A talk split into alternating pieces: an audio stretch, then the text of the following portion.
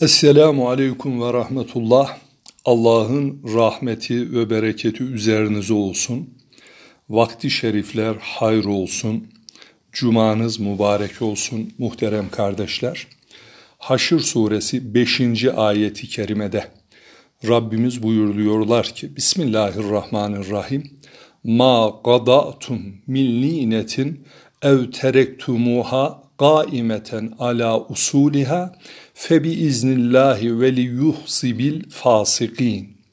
Rabbimiz ayeti kerimede buyurdular ki onların hurma ağaçlarından her ne kestiyseniz veya kökleri üzerinde her ne bıraktıysanız hepsi Allah'ın izniyle olmuştur. Bu izin Allah'ın yoldan çıkanları cezalandırmaları içindir. Muhterem kardeşler, savaşın kendine özgü bir doğası vardır. Savaşta düşmanı yenmek için düşmanın hayat damarlarını kurutmak gerekir. Zaman zaman içtiği suyu, efendim onun günlük hayatını idame ettirmesi için gıda maddelerini, burada da Allah'ın emriyle Beni Nadir yani Nadir oğullarının köyünde bulunan hurmalıklar yaratan Allah, emreden Allah. Şimdi ilk bakışta hadisenin içine giremeyince dışarıdan bakınca nasıl olur? Ağaç kesmek günah değil mi diye düşünebiliriz. Burada ayeti kerimeyi e, konu bütünlüğü içerisinde Allah'ın emri ve Peygamber Efendimizin beş sıfatla beşeriyetin zirvesinde ve masum, günahsız olduğunu nazarı itibare alarak idrak etmeye çalışırsak imanımızı muhafaza ederiz. Aksi takdirde şeytani suallerle imanımıza zarar verebiliriz. Bu ön uyarıyı yapmış olayım. Evet, Rabbimiz buyurdular ki, hurma ağaçlarından herhangi birini kesmeniz, bu ifadedeki maksat Yahudilerin herhangi çeşit hurmalarından kestiğiniz demektir. Ayeti kerimede geçen line ise en güzel hurma demek. E, hatırlayalım o bölgelerde hurmaların en güzeli acve ile berniye çeşidi. Ve bunları ihtiva edenlerin hepsine de linet diye isim verilmiş. Yani hurma ağacı. Türkiye'de hatırlıyorum bu ismi üzerine alan Yahudi asıllı bir de bir sanatçı var Linet adında ses sanatçısı. Demek ki en güzel hurma manasında ismi konulmuş kendisine. Belki de Müslüman olmuştur Allahu alem Allah bilir. Ve onun yoldan çıkanları rezil etmesi içindir. Yani İslam dairesinden çıkan Yahudileri zelil ve rezil etmek için hurmaların kesilmesine ve bırakılmasına izin verilmiştir. Bir önceki ayeti kerimeleri tekrar hatırlayalım. Cenab-ı Peygamber Efendimiz Medine yakınında olan bir köyde Nadir oğullarına gitti ve dedi ki Mekkeliler bizim üzerimize gelirken onlara yardımcı olmayın. İman etmiyorsanız bize de destek olmayın ve tarafsız kalın.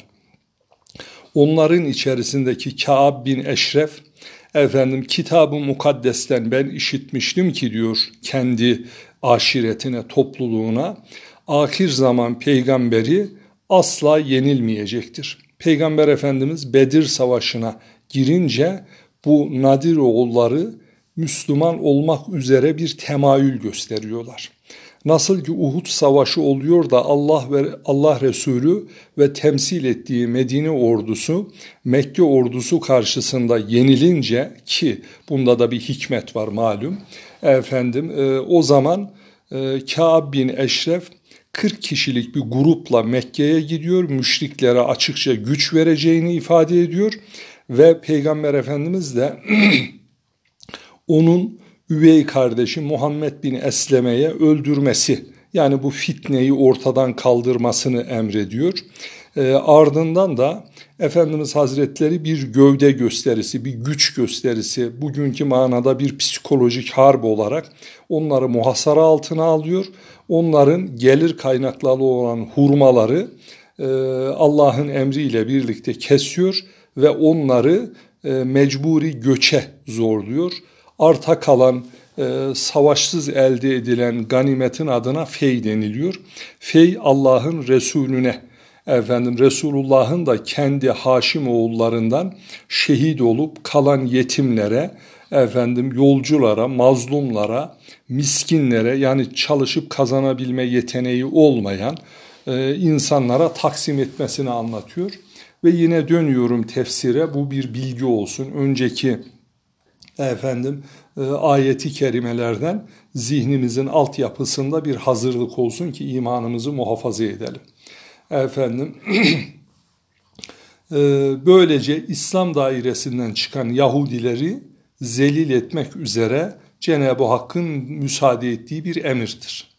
Çünkü Yahudiler kendilerine ait olan mallarında müminlerin diledikleri gibi hükmettiklerini hurma ağaçlarını kesmek veya olduğu gibi bırakma hususunda arzu ettikleri gibi bir tasarruf sahibi olduklarını görünce kinleri artıyor, çaresizlikleri katlanıyordu. Gaye onların moralini bozmak, onları efendim göçe mecbur etmek. Resulullah sallallahu aleyhi ve sellem Yahudilerin hurmalarının kesilip yakılmasını emrettiğinde Nadir oğulları Yahudileri dediler ki Ey Muhammed biz sallallahu aleyhi ve sellem diyoruz onlar iman etmediği için adıyla hitap ediyor.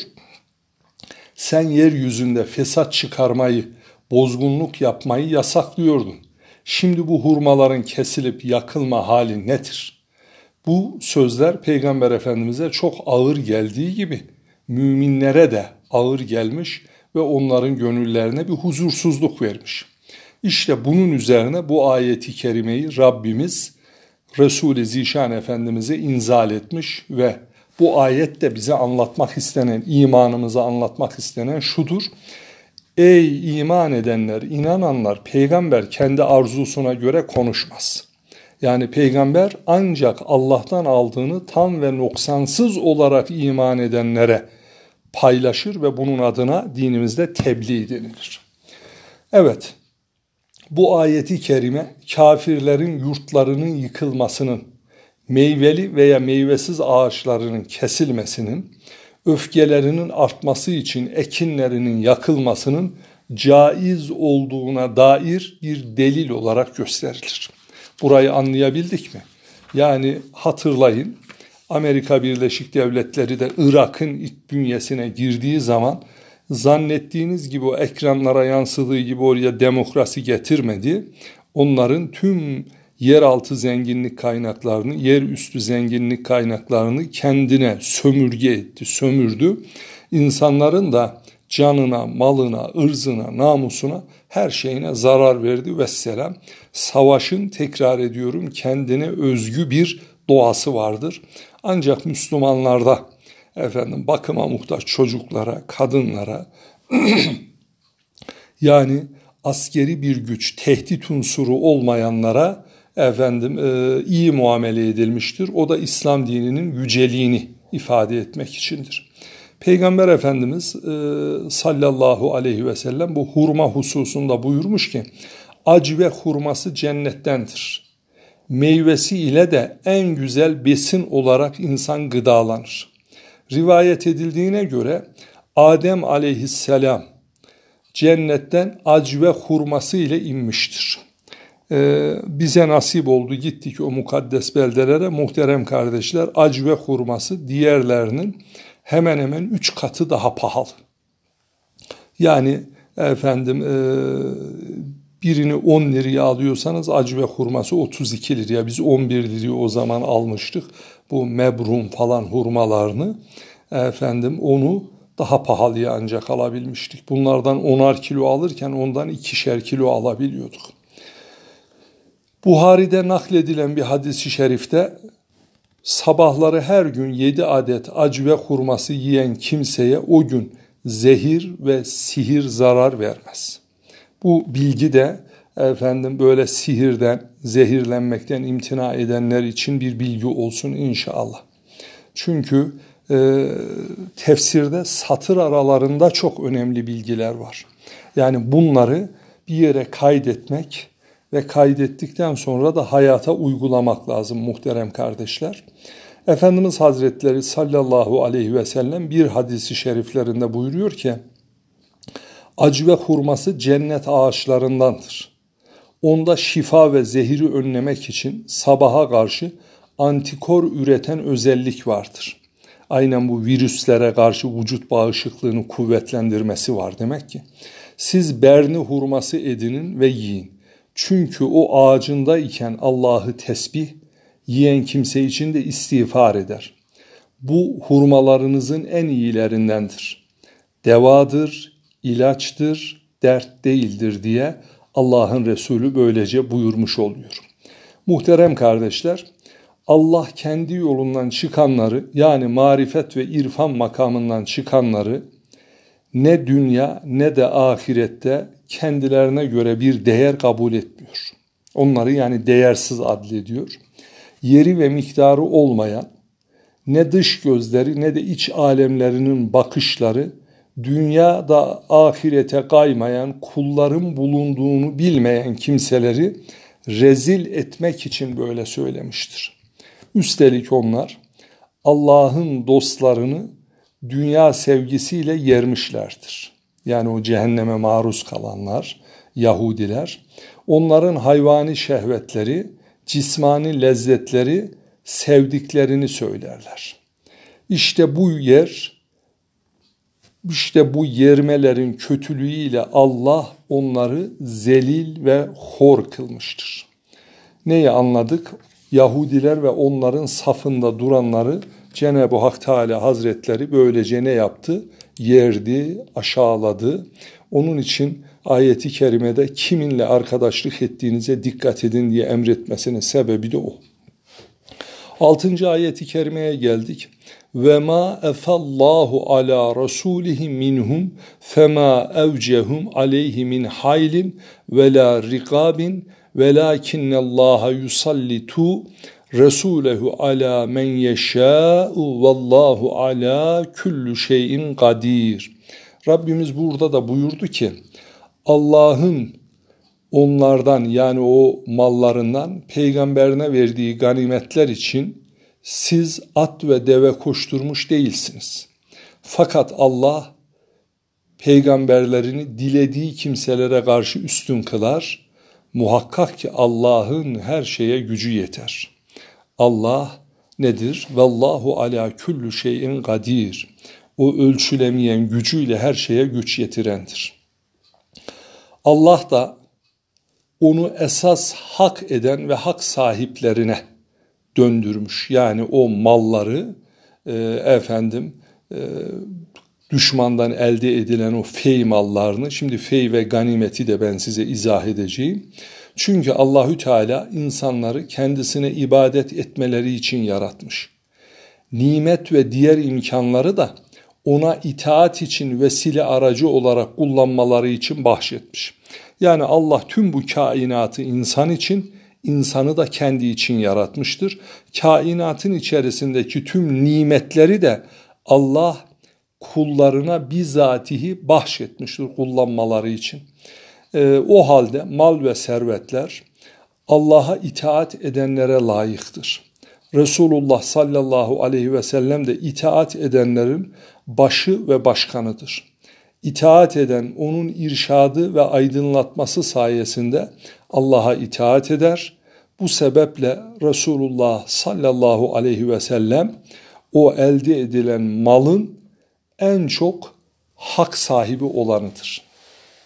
Muhterem kardeşler fey Nadir oğullarında olduğu gibi yani düşmanın korkudan kaçıp arkasında Müslümanlara helal olan mallarıdır. Onlara ait olan malları.